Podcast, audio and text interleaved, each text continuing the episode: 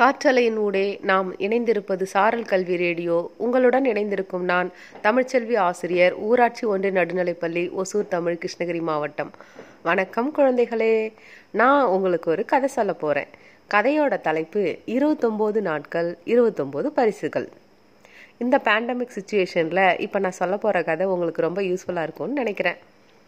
San பிரான்சிஸ்கோவில் கேமி Walker அப்படின்னு ஒரு இளம்பெண் இருந்தாங்க. அவங்களுக்கு ஒரு கனவு இருந்தது. அதாவது நல்லா படிக்கணும் ஒரு நல்ல வேலைக்கு போகணும் அப்புறம் ஒரு நல்ல பையனை பார்த்து கல்யாணம் பண்ணிக்கணும் அப்புறம் குழந்தை குட்டி பெற்றுக்கிட்டு சந்தோஷமாக இருக்கணும். இதுதாங்க அவங்களோட கனவு. இந்த சாதாரண கனவே அவங்களுக்கு சவாலாக இருந்துச்சு. ஏன்னா அவங்க நல்லா படித்தாங்க வேலைக்கு போனாங்க ஒரு கல்யாணமும் கட்டிக்கிட்டாங்க. ஆனால் கல்யாணம் ஆன கொஞ்ச நாள்லையே அவங்களுக்கு அடிக்கடி உடம்பு சரியில்லாமல் போக ஆரம்பிச்சுது. அதனால் ஆஸ்பத்திரிக்கு அலைஞ்சிக்கிட்டே இருந்தாங்க. அலோபதி மருத்துவம் அவங்களுக்கு ஒன்றும் சரிப்பட்டு வரல.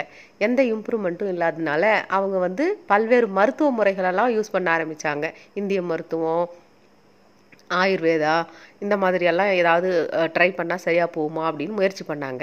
ஒரு தடவை என்ன பண்ணாங்கன்னா ஆப்பிரிக்காவுக்கு போய் டாக்டர் எம்பாலி அப்படின்றவங்கள சந்திச்சாருங்க.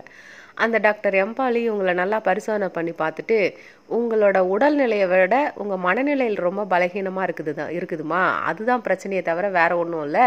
நீங்கள் அடுத்து வர இருபத்தொம்போது நாளைக்கு இருபத்தொம்போது பரிசுகளை அடுத்தவங்களுக்கு கொடுத்து பாருங்கள் உங்கள் உடல்நிலை மனநிலை ரெண்டுலேயும் நல்ல முன்னேற்றம் வந்து நீங்கள் நல்லாயிடுவீங்க அப்படின்னு சொன்னார். இது கேட்டு கேமி வாக்கர் விழுந்து விழுந்து சிரித்தாங்க இது என்ன டாக்டர் சொல்கிறது கண்ணாடியை திருப்பினா ஆட்டோ ஓடுன்னு சொல்கிற கதையாக இருக்கே அப்படின்னு நினச்சிக்கிட்டு அவங்க தன்னோட நாட்டுக்கு திரும்பி வந்துட்டாங்க. அங்கே வந்ததுக்கப்புறமா அக்கு ப்ரெஷரு அதுக்கப்புறம் ஃபிசியோதெரபி இன்னும் பல மருத்துவ முறைகளெல்லாம் முயற்சி பண்ணி பார்த்தாங்க. அவங்களுக்கு எந்த மருத்துவ முறைகள்லேயும் ஆரோக்கியம் கிடைக்கவே இல்லை. அதனால் அவங்களுக்கு ஒரு டைரி எழுதுகிற பழக்கம் இருந்துச்சு. ஒரு நாள் அவங்க டைரியை திருப்பும்போது இந்த ஆப்பிரிக்காவுக்கு போயிட்டு வந்த பயணத்தை வந்து எழுதி வச்சுருந்தது கண்ணில் படுது.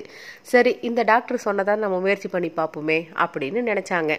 டாக்டர் எம்பால் என்ன சொன்னாங்கன்னா அந்த கிஃப்ட் அப்படிங்கிறது வந்து ரொம்ப காஸ்ட்லியாக இருக்கணும்.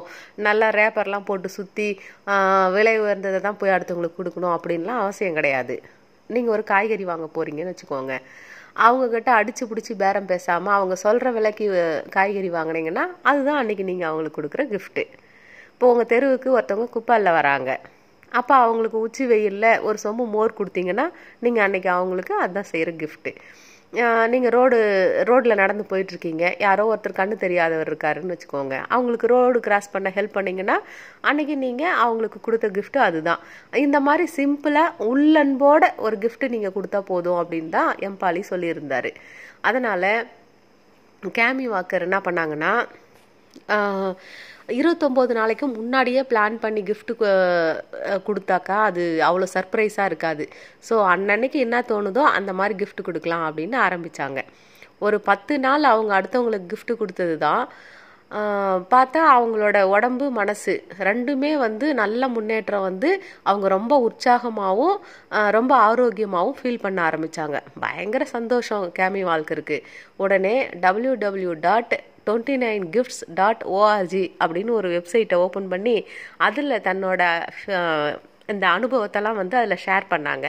அவங்கக்கிட்ட கிஃப்ட் வாங்கினவங்க கூட அந்த வெப்சைட்டில் வந்து தன்னோட அனுபவத்தை அதில் ஷேர் பண்ணியிருக்காங்க. உடனே இந்த கேமி வாக்கர் வந்து யான் பெற்ற இன்பம் பெருகைய வையகன்ட்டு டுவெண்ட்டி நைன் கிஃப்ட்ஸ் அப்படின்னு சொல்லிட்டு ஒரு புக்கு கூட எழுதி பப்ளிஷ் பண்ணியிருக்காங்க. இப்போது இந்த இந்த கே டாக்டர் எம்பாலி சொன்னாங்க இல்லையா? அடுத்தவங்களுக்கு கொடுங்க அதனால் நீங்கள் உங்களோட உடம்பு நிலையில் ம முன்னேற்றம் வரும் அப்படின்ட்டு. இதை தான் நம்ம வள்ளுவர் என்ன சொல்லியிருக்காருன்னா ரெண்டாயிரம் வருஷத்துக்கு முன்னாடியே ஈதல் இசைப்பட வாழ்தல் அது வல்லது ஊதியம் இல்லை உயிர்க்கு அப்படின்னு சொல்லியிருக்காரு. அதாவது ஈதல் அப்படின்னா கொடுக்கணும். மற்றவங்களுக்கு கொடுக்கறதுனால புகழ் உண்டாக வாழணும். இதுதான் உயிருக்கு ஊதியம் அப்படின்னு சொல்லியிருக்காரு. இந்த கதையை கேட்டிருக்கிற சின்ன குழந்தைகளே இதுக்கு நம்ம எடுத்துக்காட்டு நிறைய பார்க்கலாம். அதாவது நமக்கு தெரிஞ்ச அந்த இயற்பியல் அறிஞர் ஸ்டீஃபன் ஹாக்கிங்ஸ். அவர் இருபத்தோரு வயசுலேயே செத்துருவாங்கன்னு டாக்டர் சொன்னாங்க. ஆனால் அவர் எழுபத்தாறு வயசு வரைக்கும் இருந்தார். நம்ம அறிவியல் உலகிற்கு அவர் கொடுத்த கொடைகள் ஏராளம். அதே மாதிரி நிறைய பேர் வந்து இந்த கேன்சர் வந்தவங்கலாம் கூட அவங்களோட அந்த அன்பு அந்த தன்னம்பிக்கை இதனால் ரொம்ப நாள் இருந்திருக்காங்க. இந்த க- நீங்களும் இந்த பேண்டமிக் சுச்சுவேஷனில் நோய் பற்றினே பயம் வச்சுக்கணும்னு அவசியம் கிடையாது. ஆனால் அதே சமயத்தில் அலட்சியமாகவும் இருக்கக்கூடாது. எச்சரிக்கையாக இருக்கணும் சமூக இடைவெளியை கடைபிடிக்கணும். அதோட ஆரோக்கியமான வாழ்க்கை வாழறதுக்கு நல்ல உணவு ஆரோக்கியமான உணவு எடுத்துக்கணும்.